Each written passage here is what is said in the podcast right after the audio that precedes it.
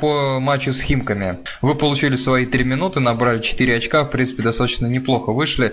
Э, под какую тактическую задачу вас э, выпускал Карасев, на какие моменты сориентировал вот в эти три минуты? В таких играх, в таких, ну, это действительно было в дерби, очень важная игра, и по турнирной таблице, и потом Химки это наш принципиальный соперник.